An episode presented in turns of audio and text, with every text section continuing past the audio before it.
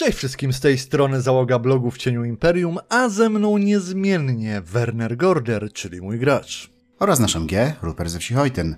A dziś chcielibyśmy wrócić do tematu, którym zajmowaliśmy się ponad 100 odcinków temu, do tematu związanego z magią i tym, w jaki sposób wpływa na stary świat, jak to wygląda, skąd ona się wzięła, jak e, magowie są w tym świecie osadzeni, a takimi impulsami, które przywiodły nas do tego, żeby tym tematem zająć się podobnie, jest przede wszystkim to, że niedawno e, wyszedł nowy podręcznik Winds of Magic, który również ten temat porusza, a przede wszystkim to, że przesłuchaliśmy tamten odcinek i ma dramatyczne audio, w związku z czym wypadałoby coś z tym zrobić. Dokładnie, bo tak dla wszystkich nieznających, poprzedni odcinek to było na początkach, czyli już pomału, prawie 3 lata temu nagrywaliśmy, więc uczyliśmy się tego wspaniałego rzemiosła.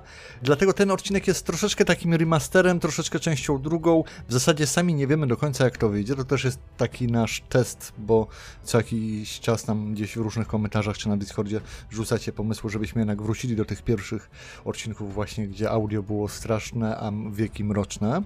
I to jest właśnie jeden z takich odcinków. Tak. Właśnie na Discordzie rozmawialiśmy na ten temat, więc oto jest magia. O czym właśnie spróbujemy porozmawiać, właśnie magia. No i rzeczywiście mamy Winds of Magic do czwartej edycji, która wprowadza dużo ciekawych zasad i stara, a w zasadzie nie tyle wprowadza, co stara się w jakiś sposób usystematyzować wszystko to, co o magii było w miarę wiadomo.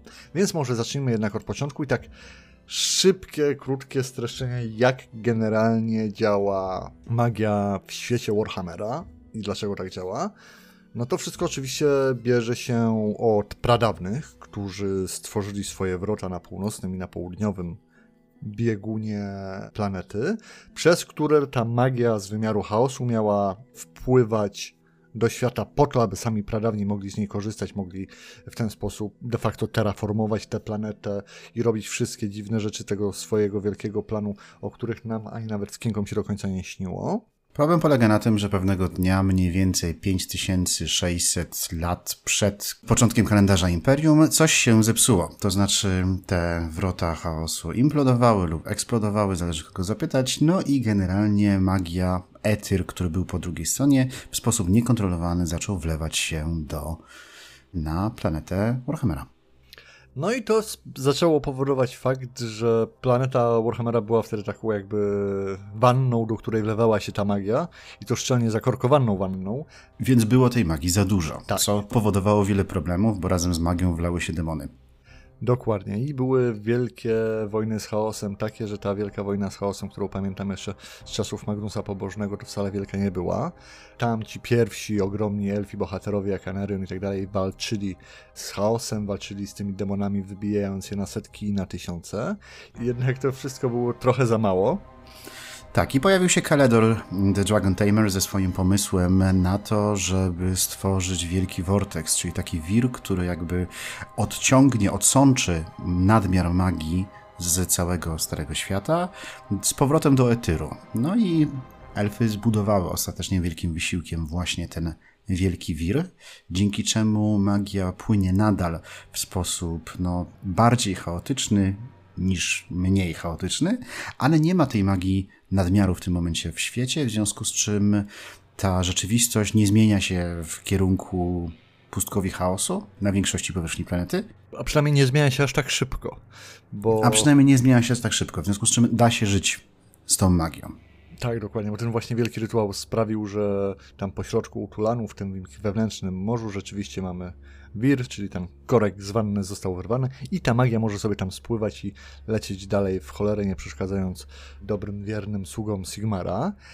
No, niemniej jednak są różne komplikacje tego wszystkiego, tak? Bo idea jest ładna i piękna, jednak magia generalnie w świecie Warhammera Przede wszystkim jest niebezpieczna. To tak, ale generalnie jak e, wlatuje nam przez te zniszczone już wrota pradawnych, no to składa się ona z tych ośmiu kolorów. Znaczy właściwie najpierw jest jedna, ale potem się rozszczepia jakby. Coś takiego. Trochę Generalnie tak. Prze... Trochę tak. Generalnie przez świat płyną różne wiatry różnokolorowe magii. Dokładnie. To jest ważne, że to rzeczywiście jest jakiś rzeczywiście to jest coś, co się zmienia. To nie jest tak, że cała rzeczywistość jest magiczna. W świecie Warhammera jest jakby tak jak góry i skały, tylko te wiatry rzeczywiście płyną troszeczkę jak rzeki. W tym sensie, że są miejsca, w których oczywiście nurt jest dużo bardziej wartki, są te miejsca, gdzie tej magii danego koloru, czy wszystkich kolorów jest bardzo, bardzo dużo. Są też miejsca, gdzie tej magii jest bardzo, bardzo mało tak naprawdę.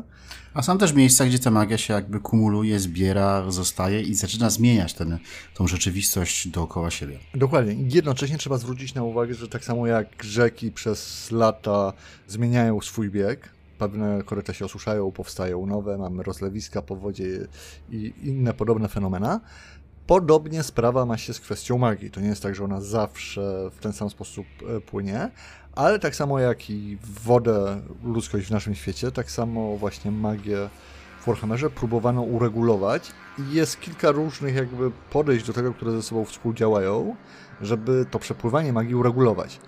Pierwszym... To znaczy, i teraz mówimy o przepływaniu od biegunów do wielkiego wiru na Ultuanie, bo to jest ten kierunek, w którym to co do zasady powinno zmierzać przynajmniej według założeń budowniczych tego wszystkiego. Znaczy według założeń elfów de facto, bo to... No, no, tak, ja wiem, że one wykorzystały to, co było wcześniej, no ale właśnie takie są ich założenia, to one starają się to syfonować jakby w kierunku tego, tego wiru, prawda? To prawda, tylko właśnie chodzi mi o to, że też właśnie syfonowanie w kierunku wiru to jest też jakby nadbudówka na tym, co było wcześniej, bo wcześniej i no to prawda. Tego, z czego korzystali starożytni, z czego wciąż korzystają pozostałe po nich sługi, czyli slanowie w lustri, nasze ulubione wielkie magiczne żaby, to jest to sieć geomantyczna, która jest niejako tak naprawdę prawidłami planety i tego, jak magia mm, niejako się rozlewa po planecie, jeśli możemy o tym w ten sposób myśleć.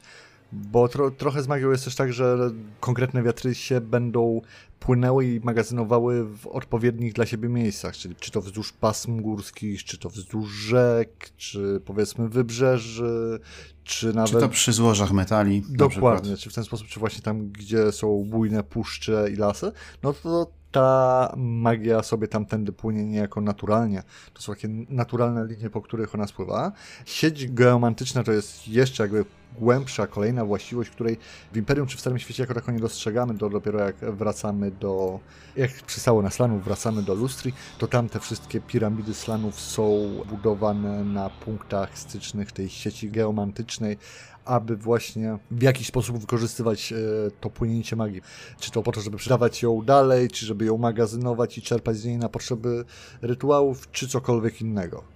Natomiast to nie znaczy, że w Imperium, czy w ogóle w Starym Świecie, nie wiem, w Bretonii, czy w Księstwach Granicznych, czy Kislewie takich linii nie ma, bo one oczywiście są i również mają swoje przecięcia, również mają swoje miejsca mocy, tylko że one nie są aż tak spektakularne. To może być w postaci, dajmy na to, jakichś starożytnych, e, starożytnych menhirów, które jeszcze pierwotne plemiona zbudowały, wyczuwając, że to jest miejsce mocy, którym łatwiej zawsze szamanom było rzucać zaklęcia, czy właśnie kontaktować się z duchami, tego typu rzeczy. To mogą być elementy jakieś zbudowane jeszcze przez elfy w czasach kolonizacji Elfin Arvan, czyli tego rozległego elfickiego imperium, które potem zostało, wycofało się z Starego Świata, więc takie miejsca są, tylko no nie w taki sposób e, spektakularny, widoczny z zewnątrz, jak właśnie ziguraty slanów w Lustri. Tak, to właśnie w Starym Świecie zdecydowanie wyraźnie widoczne, a to też tak naprawdę tylko dla wtajemniczonych, ale jednak wyraźnie widoczne jest to, co elfy wraz z krasnoludami tak na dobrą sprawę budowały. Bo krasnoludy też, tak, tak. budowały właśnie tworząc wielki wir i podczas tej pierwszej absurdalnie ogromnej wojny z chaosem elfiej i... Wiesz co, powiem ci, że to, co teraz mówimy, mhm. właśnie bardzo mi się podoba to, że w tym dodatku właśnie Winds of Magic jest to omówione i jest to omówione, bo wiesz, wcześniej w innych miejscach to trzeba było sobie zbierać właśnie, czy to w, z podręczników do batla dotykających Lizardmenów, trochę w podręcznikach do batla dotyczących elfów różnych rodzajów, prawda, tam czy tam Asraj, czy Asurów. A tutaj jest to w miarę zebrane w jednym miejscu z jednym bardzo interesującym aspektem. To znaczy jest opisane to, jak dużo ludzie na ten temat nie wiedzą, bo to, co my mówimy, to jest wiedza, którą mogą mieć MG i gracze jako gracze z poziomu meta. Natomiast e, właśnie bardzo mi się podoba to, że tam jest wprost zaznaczone, że tych szczegółów, że za sieć geomantyczna istnieje, że ona ma linię, że to można w jakiś sposób kontrolować, to o samym istnieniu wiedzą magowie kolegialni wyższych poziomów, jak złożą odpowiednie śluby, że dochowają tajemnicy, a elfy i tak nie powiedziały ludziom wszystkiego na ten temat. Więc wiedzą tylko część, i to jest bardzo ciekawe, wydaje mi się. Właśnie in-world, w świecie. Dokładnie, tym bardziej, że nakładając na to wszystko właśnie, na te jakby różne sposoby zagospodarowania magii, bo to z jednej strony właśnie jest e, sieć romantyczna, z drugiej strony jest wszystko to, co zbudowane jest przez elfy i krasnoludy, co prowadzi magię do wielkiego wiru. Z trzeciej strony pojawia się nam jeszcze wzmianka, która mi się bardzo spodobała. To jest mała wzmianka w tym podręczniku, ale jest o jejku, po polsku korzenie świata World Roots, tak. To są korzenie tego wielkiego drzewa. Nie wiem, jak to jest przetłumaczone na polski, po angielsku jest Oak of Ages, więc to będzie dąb wieków, wieków tak, który ma własne korzenie, które oplatały kiedyś cały świat. Teraz te korzenie mają pewien ograniczony zasięg, jednak nadal oplatają, nadal sięgają na wiele kontynentów i w dalekie bardzo miejsca. I leśne elfy, to jest Atelloren, potrafią wykorzystywać te korzenie dąbu wieków do tego, żeby się przemieszczać na duże odległości bardzo szybko. Oraz do tego również, żeby właśnie channelować niejako tę magię, czy splatać, przekładać dalej, bo ona również nimi płynie. Należy dodać, że te korzenie dębu wieków to jest coś, co już zahacza troszeczkę o granicę innego wymiaru, ale jeszcze nim nie jest do końca. Nie jest to w każdym razie na pewno w 100% tylko i wyłącznie zwykła fizyczna przestrzeń. Tak, bo w ogóle to, co się dzieje z magią i z, i z leśnymi elfami, ale tymi z Atelloren, zresztą z, Eonir, z elfami Eonir też, chociaż na mniejszą skalę, jest mega ciekawe, bo tam wchodzi z jednej strony wiedza elfów wysokich z Ultuanu, a z drugiej strony połączenie tego wszystkiego z tymi duchami lasu robi się bardzo ciekawie i to właściwie chyba jest też temat na osobny odcinek. I same te właśnie korzenie dębu wieków i wykorzystywanie przez nich takich specjalnych portali, które wiodą tak troszeczkę przez taki specjalny magiczny las, który jest nie z tego wymiaru, a tak jakby blisko domeny Slenesha się e, znajduje. To w ogóle bardzo ciekawe tematy, co? E, tak, jak najbardziej, ale tak chciałem tylko właśnie zaznaczyć przy tym, że tam też jest właśnie fajna wzmianka, że o tym wszystkich rzeczach związanych z dębem wieków i tymi światowymi korzeniami to wiedzą jedynie leśne elfy, zwierzę ludzie, którzy walczą o to z leśnymi elfami chcą to zniszczyć i wykorzystać do swoich celów na swój sposób oraz najmądrzejsze z wysokich elfów. I w zasadzie tyle. Tak, taka jest Dokładnie świadomość tak. E, wiedzy o, o tych rzeczach właśnie w Starym Świecie i poza nim. Co swoją drogą też musi dawać jakieś ciekawe rzeczy, tak a propos zigorotów i wiesz, e, sieci romantycznej Illustrii, to ciekawe rzeczy dałoby się napisać i opowiedzieć o Arabii, i, bo tam też mają swoje piramidy, które na pewno są ułożone w różnych miejscach nie bez powodu. Nagash jest no, jednym z najpotężniejszych użytkowników magii w historii świata, tak czy inaczej. Ja tylko się wtrącę, że Kemri to nie Arabia. Tak, to prawda, ale do tego dodajmy jeszcze fakt, że wiemy, że tam w piaskach Generalnie są informacje, że piasek jakby wchłania magię i na pustyniach magii za dużo nie ma. A akrzy? No, jednak i tak Dżiny nie. wszelkiego rodzaju? Tak, no ale one działają na zupełnie innych zasadach, które nigdy na dobrą sprawę nie zostały dobrze rozpisane, bo były tylko tam w jakichś małych, śmiesznych, dodatkowych grach, prawda, do Warhammera, więc... Ale mamy rozpisane najady i driady i tak dalej i różnego rodzaju duchy lasu. Ja myślę, że tutaj byłoby bardzo podobnie, tylko że bardziej byłoby oparte właśnie na wietrze ognia, bo bądź co bądź we wszystkich legendach dżiny są dość ogniste. Zresztą tam zimno nie jest tak, na tej pustyni. co nie zmienia faktu, że właśnie gdzieś tam się przewijają informacje o tym właśnie, że magia niejako w piasek wsiąka i dlatego tamtejsi użytkownicy magii starają się splatać wszystko w dżiny i w ten sposób jakby podtrzymywać magię, bo wiatry magii tamtędy nie chcą wiać. Ale odchodzimy teraz bardzo od tematu i schodzimy na rzeczy takie słabo jednak rozpisane. Tak, mhm. opisane w lore, i więc mówię, tutaj też każdy może dołożyć troszeczkę swojej interpretacji. Na tą chwilę nie mamy za dużo powiedziane o Arabii oficjalnie w jakimś... Komp- Zwłaszcza na, na zasadach czwartej edycji, więc... Na zasadach jakiejkolwiek RPG tak na dobrą sprawę, nawet tak możemy powiedzieć, bo... No tak, były, pojawiała się w innych, w innych grach w RPG. A też niechętnie. W RPG nie bardzo. No, tak czy inaczej, wracając do tych wiatrów, to teraz tak. Mamy te osiem wiatrów magii i one mogą być wykorzystywane do rzucenia zaklęć albo pojedynczo, to znaczy korzysta się z jednego wiatru magii, albo można wykorzystywać kilka wiatrów magii jednocześnie. I teraz w zależności od tego, kogo zapytać, taka będzie ocena danego sposobu korzystania z magii bo jeśli popatrzymy na standardowy przykład maga w Imperium we współczesnych czasach, czyli XXVI wiek kalendarza Imperium, zobaczymy tutaj maga kolegialnego, który szkolony był w kolegiach magii, założonych trochę ponad 200 lat wcześniej przez Teklisa w Aldorfie za czasów właśnie panowania Magnusa Pobożnego.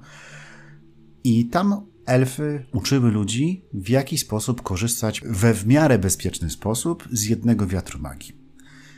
Okej, okay. tylko że to nie jest tak, że magia nie istniała wcześniej. Wcześniejsze tradycje korzystania z magii przez ludzi są zachowane trochę we wszelkiego rodzaju czarownicach wioskowych, tego typu Hedge Witch, jakichś tam czarowników i tak dalej, którzy nie boją się ryzykować i splatać ze sobą kilku rodzajów magii.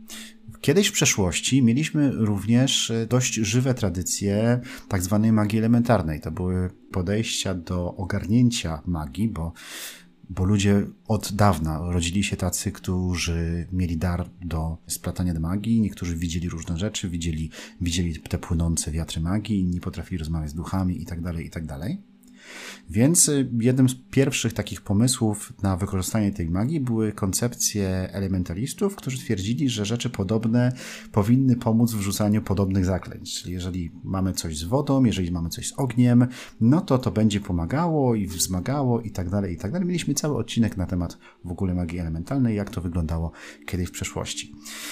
Jednym z takich przejawów takiej magii, która nie boi się korzystać z kilku tak naprawdę wiatrów, jest magia lodowych wiedźm w Kislewie.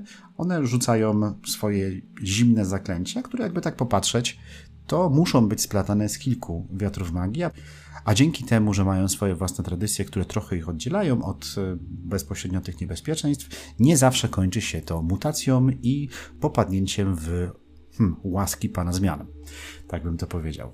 Więc to, co elfy uczą w kolegiach magii jest oczywiście prawdą, to mają najlepiej rozwiniętą teorię magiczną, ale po pierwsze nie uczą wszystkiego, co wiedzą, nigdy nie nauczyły, nigdy nie przekazały wszystkiego, co wiedziały na ten temat, a po drugie twierdzenie o tym, że ludzie nie są w stanie opanować więcej niż jednego wiatru magii, nie jest prawdą, czego najlepszym dowodem są właśnie panny Grala, które pochodzą z Bretonii i kiedy tylko jakaś dziewczyna będzie miała i zostanie wykryta, że ma dryg do magii, no to w Bretonii tak się dziwnym trafem składa, że znika ze swojego domu i ludzie mówią, że zabrały ją Fae, no a potem się dowiadujemy, że te Fae to są tak naprawdę właśnie leśne elfy z Atelloren i tamte dziewczyny potem wracają, potrafiąc skorzystać z dwóch wiatrów magii ja jednocześnie. Ja bym powiedział, że to jest po części dyskusyjne, bo o ile rzeczywiście na zasadach battlowych e, damsels z Pani Jeziora są traktowane jakby mogły wybierać zaklęcia z dowolnego z tych lor magicznych właśnie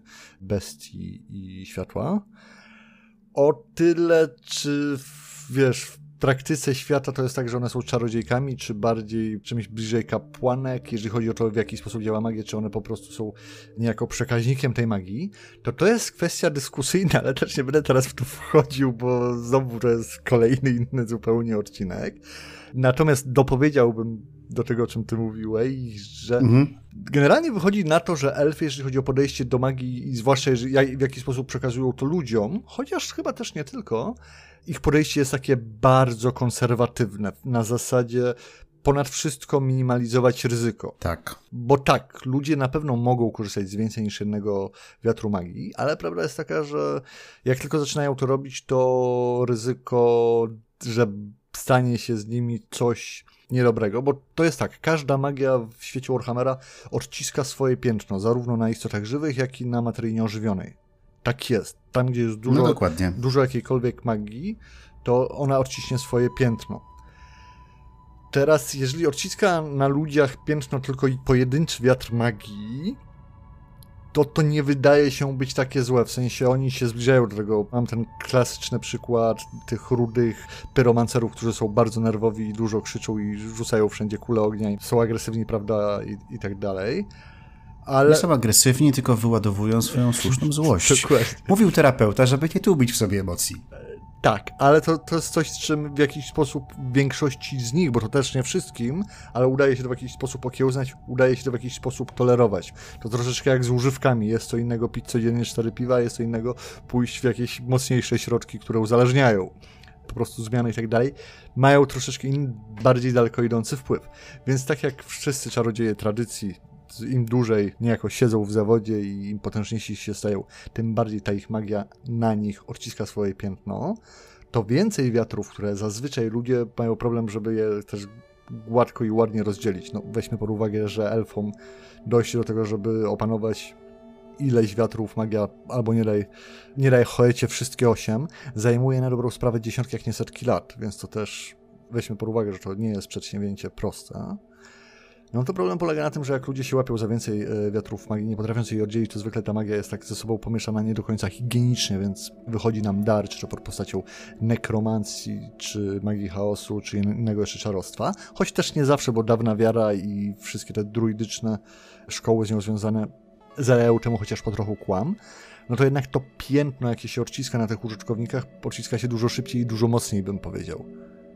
No i w ten sposób wydaje mi się, że przejawia i dlatego też elfy wychodzą z założenia, że nie chcą dawać ludziom broni, która nie tylko zniszczy samych ludzi, ale tak naprawdę przysporzy elfom jeszcze więcej przeciwników. Więc wolą dawać prostszą, łatwiejszą broń, którą ludzie będą w stanie wykorzystać. No i stąd jest e, właśnie ten podział i fakt, że ludzie mogą korzystać tylko z wybranego wiatru. No i samo imperialne społeczeństwo też jest tak ułożone, że nienawiść i niechęć do magii jest na tyle wielka, że tylko właśnie pod tą przykrywką kolegium magii, dzięki zasługom e, wojny z chaosem, da się żyć w imperium będąc czarodziejem. A myślę, że o tym porozmawiamy już po przerwie na reklamę. Czy chodzisz spać rano, a budzisz się wieczorem, po nocy spędzasz nad zakazanymi tomami? Czy znasz na pamięć wszystkie zasady z podręcznika, ale do dziś nie rozumiesz, co ludzie widzą w piłce nożnej? To mogą być pierwsze objawy nerdostwa. Nie ryzykuj, podnieś swoje nerdostwo na kolejny level. Zostań patronem w cieniu Imperium. Przed dołączeniem do patronatu cieniu Imperium najlepiej skontaktuj się ze swoim lekarzem lub farmaceutą. Stanie się patronem może powodować różne niepożądane skutki uboczne, jak wyczułary w życiu, lepsze sesje, lepsze rzuty na kostkach, ciekawsze sesje prowadzone przez mistrza gry, sesje rzadziej rozwalane przez graczy i inne wydarzenia, które mogą być mniej lub bardziej przyjemne. No i wracamy do Was po naszej przerwie na reklamę. Tak, nienawiść do magów. Od czego by tu zacząć? Jest hmm. wiele do powiedzenia. Można by zacząć od tego, że nienawiść do magów ma bardzo, ale to bardzo długie tradycje. W świecie ludzi tutaj oczywiście, bo Ultuan i wysokie elfy i inne elfy zresztą też, kwestia magii to w ich kulturach jest e, zupełnie inny temat. Natomiast jeśli chodzi o sam kontynent e, Starego Świata, to generalnie magowie od dawna z jednej strony ich nienawidzono i ich się bano, a z drugiej strony można było spróbować dotrzeć do takiego maga i poprosić go o jakąś pomoc, bo bądź co bądź taki mag dysponował wielką siłą. Więc jeżeli popatrzymy sobie na historię Imperium, to od samego początku, już od czasów Sigmara, wywodzi swój rodowód, zakon łowców czarownic, który powołuje się na dekret samego Sigmara, który swojemu przyjacielowi powierzył misję pozbycia się wszelkiego rodzaju wiedźm z terenów mu podległych po pewnym incydencie przed bitwą o przemęcz Czarnego Ognia. Nie do końca przyjemnym, kiedy to magowie, czarodzieje, szamani, zwał jak zwał, zamiast pomóc e, zdradzili Sigmara, więc tutaj taki zgrzyt już na samych początkach. Ale w ciągu tysięcy lat, e, kiedy imperium trwało, to podejście do magów się zmieniało. No przede wszystkim zmieniło się najbardziej za czasów e, tak zwanego czasu trzech cesarzy, kiedy to poszczególne części imperium konkurowały ze sobą i poszczególni władcy starali się wykorzystać wszelkie możliwe dźwignie wobec swoich przeciwników, w związku z czym w niektórych miejscach zaczęto korzystać z usług magów i technicznie usankcjonowano rzucanie czarów, tylko nie nazywano tego rzucaniem czarów, nie nazywano tego magią. Dobrym przykładem na coś takiego niech będzie Midenheim i tamtejsi wilczy imperatorowie, którzy byli bardzo, ale to bardzo liberalni, jeśli chodzi o podejście magów, przynajmniej na tle pozostałych części imperium. Ciekawym aspektem jest linia władców magów, którą mieliśmy swego czasu też właśnie w zamieszłej przeszłości w Nordlandzie, w Salcemundzie. Więc y, pomimo tego, że oficjalne stanowisko wobec magów było takie, że należało ich tępić, no to nie wszędzie i nie zawsze było to praktykowane. Nawet jeszcze przed czasem trzech cesarzy, ten słynny cesarz y, Goldgather, ten y, słynny ze swojego bardzo elastycznego podejścia do podatkowania poddanych, o tak bym to powiedział, był po tej prawej stronie krzywej Lefera, jeśli wiecie, co mam na myśli, to on zatrudnił imperialnego elementalistę, który miał zajmować się pomnażaniem złota. Nie bardzo pomogło, ale zatrudnić zatrudnił, więc e, ten stosunek władców e, imperium do magów był przez bardzo długi czas bardzo skomplikowany. Zmieniło się to po ustanowieniu właśnie kolegiów magii w Aldorfie za czasów Magnusa Pobożnego przez właśnie Teklisa i ustanowieniu Articles of Imperial Magic, czyli tych e, podstaw prawnych, według których magowie dzisiaj w imperium funkcjonują. Tak, a funkcjonowało coś na zasadzie pomiędzy szlachcicem a żołnierzem, a byciem niemalże w klasztorze pod pewnymi względami, ale to też zależy, bo to jak kolegia magiczne są podzielone, to już też zupełnie inna kwestia i znowu dużo można by o tym mówić. Ja bym chciał natomiast wrócić właśnie do tego, o czym, o, a propos tego traktowania, bo to rzeczywiście jest taki mhm. miłość i nienawiść w tym podejściu do czarodziei, bo z jednej strony ich nienawidzimy, bo chaos, źli i w ogóle, a z drugiej strony mogą być bardzo użyteczni. I myślę, że to jest bardzo ważna rzecz właśnie, jeżeli spoglądamy na świat Warhammera i teraz, jeśli cofniemy się do tego, co mówiliśmy wcześniej, o tej sieci romantycznej, o tych wszystkich e, liniach, jak ta magia płynie, Czarodzieje w Warhammerze są bardzo, bardzo potężni. Nie są potężni w kontekście takim jak w systemach heroi, gdzie po prostu wychodzi jeden czarodziej i może zacząć rzucać zatrzymania czasu, kule ognia i tak dalej. E, oddech smoka, oddech smoka, oddech Dokładnie, życzenia i palec śmierci. Nie w tym kontekście. Natomiast w fikcji świata przedstawionego w odpowiednich warunkach, jeżeli mamy miejsce, gdzie właśnie gromadzi się magia, czy to konkretnego wiatru, czy gromadzi się mroczna magia, jeżeli do tego dołożymy takie rzeczy, które się spontanicznie pojawiają, jak burze magiczne, jak pełnia morsliba, to w odpowiedniej sytuacji jeden mak może naprawdę mieć mnóstwo mocy do dyspozycji i może zrobić coś, czego tysiącom ludzi by się nie udało zrobić, Minus jest dodatkowo taki, że większość tych rzeczy, które udaje się osiągnąć, dużo łatwiej jest zrobić coś bardzo złego niż, niż coś bardzo dobrego. Bo to jest kolejny problem w tym wszystkim.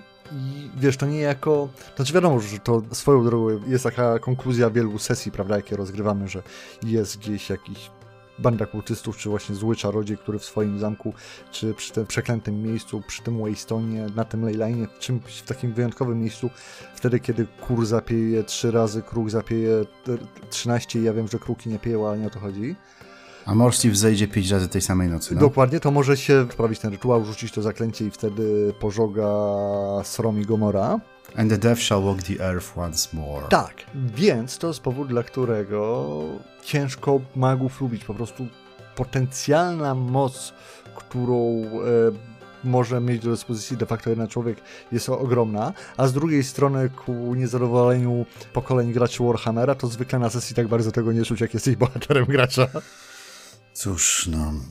No, ale magia niestety jest też e, bardzo taka nieprzewidywalna i zależna od wielu, wielu warunków zewnętrznych pod tym względem. No dokładnie, a ponadto mag w świecie Warhammera nadal jest tylko człowiekiem, znaczy mag, ludzki mag w świecie Warhammera nadal jest tylko człowiekiem i dobrze umiejscowiony sztylet gdzieś w okolicach nerek potrafi go bardzo, ale to bardzo skutecznie wyłączyć z dalszego działania. To prawda. Dodatkowa rzecz, właśnie bardzo mi się podobało, ten obraz się wyłania z tego, jak czytamy teraz Wings of Magic, bo mamy opisane właśnie te wszystkie linie, a w zasadzie, nie wiem, strumienie magicznej energii, które płyną przez świat. Znaczy nie mamy opisanych ich wszystkich, mamy opisane zasady, jak to mniej więcej działa, jak kolejne te ogmy i obeliski, czy to na przykład kamienne kręgi, że mogą zamknąć dar w jednym... Dany strumień tak, na przykład. Albo tak. na przykład, jeżeli spadnie nam gdzieś meteoryt z patrzenia, to ktoś mógł kiedyś wznieść magiczny krąg dookoła tego, żeby ten spaczeń i ta cała korupcja nie rozchodziły się na zewnątrz, tylko trzymać to tam zamknięte i tyle, prawda, żeby nie, nie było w stanie zaszkodzić to czemuś, no to jak mówię, cały ten system, który został de facto stworzony tysiące lat temu przez Alfy i Krasnoludy i w jakiś tam sposób kolegia przynajmniej po części starają się go dalej wspierać i utrzymywać, to po pierwsze jest narażony na ataki ze strony różnych stronnictw, czyli wiadomo wszelkiej maści chaotnicy, nekromanci, zwierzoludzie i tak dalej, ale no tak samo ludzie, którzy po prostu chcą zarobić w taki czy inny sposób, prawda? Przypadkiem też można spowodować duże szkody, tak, bo wystarczy chcieć ukraść. Ukraść granit, powiedzmy, że to jest zrobione z granitu, a ceny granitu na nagrobki poszły w górę. A tam od dawna stoi jakiś kamień nikomu niepotrzebny, to chodzi onkiel, podjedziemy tam z kolaską i to ściągniemy. Hej. Tak, dokładnie. I sprzedamy i potem się okazuje, wiesz, dwa lata później, że nagle nie umarli, wstają z grobu. A druga sprawa jest związana właśnie z tymi cyklicznymi pełniami Morsliba, które, jak dobrze wiemy, mamy dwa razy do roku. I mamy do tego jeszcze właśnie wspomniane wcześniej burze magiczne, gdzie po prostu magia szaleje. Więc jeżeli sobie wybierzemy jakąś krainę, nieważne czy tutaj mówimy o całym imperium, prowincji, czy po prostu jakiejś tam okolicy kilku Wiosce. wsi, tak, okolicy wsi czy kilku wsi, to te miejsca i to, co się tam dzieje, mogą się zmieniać pod wpływem magii, to znacznie. To jest fajnie rozpisane, bo w zasadach mam wpisane, że ten poziom nasycenia magicznego w zależności od okoliczności zazwyczaj zmienia się co rok, w sensie w skali roku może się tam podnieść albo obniżyć o jeden punkt, zazwyczaj w normalnych warunkach, jak to sobie po prostu płynie. Więc to jest piękne wsparcie do tych wszystkich historii, o które można snuć, że była wielka bitwa, a potem po tej wielkiej bitwie rok, dwa, trzy, cztery nagle zaczynają, nie wiem, nie umarli wstawać z grobu, pojawiają się góle, jest mgła, przez którą nie da się przejść, traci się orientację. I żaden nie wie dlaczego. I żaden nie wie dlaczego. I to jest też fajna Żaden. To też jest fajna odpowiedź, wiesz, na takie pytanie, okej, okay, no ale skoro tam kiedyś była wioska i tak dalej, to dlaczego nagle to się dzieje? No cóż, takie rzeczy nagle się dzieją, ponieważ magia cały czas na tym świecie odciska swoje piętno i w różnych miejscach i w różny sposób, więc nawet miejsca, które na przykład mo można mieć na coś takiego, prawda, że gracz wraca do swojej rodziny, osady, w której nie był 5, 10 czy 30 lat i nagle się okazuje, że rzeczy się zmieniły, bo świat rzeczywiście mógł się zmienić, bo rzeki płyną inaczej, magia płynie inaczej. No i teraz, wiesz, wszyscy są nieumarli. Albo wszyscy mają dużo złota, bo co chwila znajduje się złote kamienie z jakiegoś powodu. A najśmieszniejsze w tym wszystkim jest to, że 99% mieszkańców tego świata nie ma pojęcia, dlaczego tak się dzieje. W związku z czym daje to pole do popisu do wszelkiego rodzaju ludowych wyjaśnień tego wszystkiego, do wszelkiego rodzaju dziwnych wierzeń, do właśnie odwoływania się do wszelkiego rodzaju bogów i tak dalej. Więc. Dokładnie, bo o ile czy to w różnych właśnie ludowych przesądach, czy nawet w kwestiach wiary, czy kwestiach takich właśnie jak wszelkiej maści wyznawcy dawnej wiary, druidzi i tak dalej, ludzie, którzy wciąż opiekują się tymi kamiennymi kręgami, czasami nawet kapłani Tala czy Ryi, to oni nie do końca wiedzą tak naprawdę, co to działa. W sensie im głębiej się w tym jestem, ludzie bardziej coś tam wiedzą o tym, że ta magia płynie i że jakoś tam płynąć powinna, ale o tym, że to przez zbudowaną przez elfy i krasnoludy sieć płynie do wielkiego wiru odbiegunów, to nie wie na dobrą sprawę nikt pomijając ewentualnie no, naj, z najstarszych. E, chyba nie, chyba nie, chyba nawet nie. No właśnie, na, nawet w kolegiach. Bo nawet nie w kolegiach, oni nie, nauczy, nie nauczyli wszystkiego. Mamy fragment, że elfy z krasnoludami budowały tę sieć w tajemnicy, w związku z czym utrzymują całość idei tej sieci, utrzymują przed ludźmi w tajemnicy. One, one tego nie,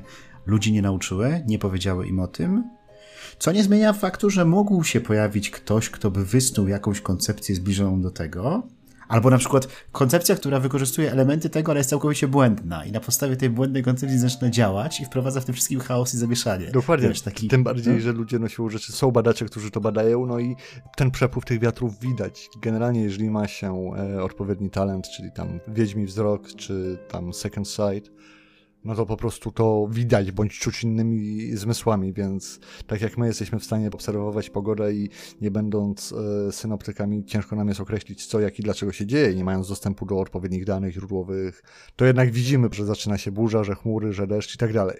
I tak samo e, widzą to ludzie, którzy, mówię, są wyczuleni na te rzeczy, a oprócz tego wszyscy inni też widzą zjawiska, które towarzyszą przepływowi magii, bo... bo... jeżeli nagle w mieście otworzy się, otworzą się niebiosa i wypadnie kilka demonów, bo takie rzeczy też potrafią się zdarzyć, no to to widzą wszyscy. Tak, ale wiesz... I czyja to jest wina? Magów, oczywiście, że magów, bo kogo? No to prawda, no ale prawda jest też taka, że wiesz, odpowiednia nawałnica no siłą rzeczy w jakiś sposób musi korelować z przepływem magicznych energii. W sensie mm. naturalne fenomena w świecie Warhammera nie są naturalne w naszym rozumieniu, bo one siłą rzeczy są odbiciem magicznego przepływu, prawda? I podrasowane przez ten magiczny przepływ. To swoją drogą na odpowiednich poziomach, bo to nie jest tak, że mm. każdy deszcz to musi być wielka nawałnica, bo tam magia szaleje. Nie każda odpalona świeca musi od razu powodować pożary, bo, bo magia ale no siłą rzeczy jak pojawiają się pewne zjawiska, to ich wytłumaczenie gdzieś pewnie leży w magii, tak? Bądź w woli bogów, jeżeli wolimy pytać kapłanów, ale w tym odcinku tego nie robimy. No. Nie, nie wiem, czy dotrwamy do kolejnego i to jest dobre pytanie, żeby postawić w tym momencie. Dokładnie tak, więc jeżeli chcecie usłyszeć nas w następnym, to dajcie nam e, suba, lajka i co? I nie mówcie nic inkwizycji, jak coś to mamy odpowiednie papiery z kolegium, tylko dzisiaj nie przynieśliśmy. Moje papiery pies zjadł. Ale wystawię w wieży Wolansa o ten, o, o duplikat. Ja zostawiłem w kolegium. E, dajcie nam znać też proszę, ja jak e, się ustosunkowaliście do pomysłu, żebyśmy starali się najstarsze z naszych odcinków opowiedzieć trochę jeszcze raz, a trochę inaczej, a trochę na nowo tak naprawdę, bo sami chcemy wiedzieć, jaki to znajdzie u was poklask, bądź jego brak. Was zapraszam na naszego Discorda. Jeśli tam jeszcze nie jesteście, to wpadnijcie, można pogadać, podrzucić pomysły na odcinki. Zresztą tak samo jak pod e, tym filmem. Jakby co, to wrzuc wrzucajcie swoje. Zawsze chętnie czytamy wasze komentarze. No i oczywiście, jak zawsze, wielkie podziękowania dla naszych patronów, dzięki którym mamy dostęp do wszystkich najnowszych publikacji i potem wam możemy truć o tym przez dobre 30 kilka minut. A my się z wami żegnamy i do usłyszenia w przyszły wtorek. Chwała Imperium i Sigmarowi oraz cesarzowi Magnusowi Pobożnemu, który dał nam przywilej, jakie nam dał. Awe.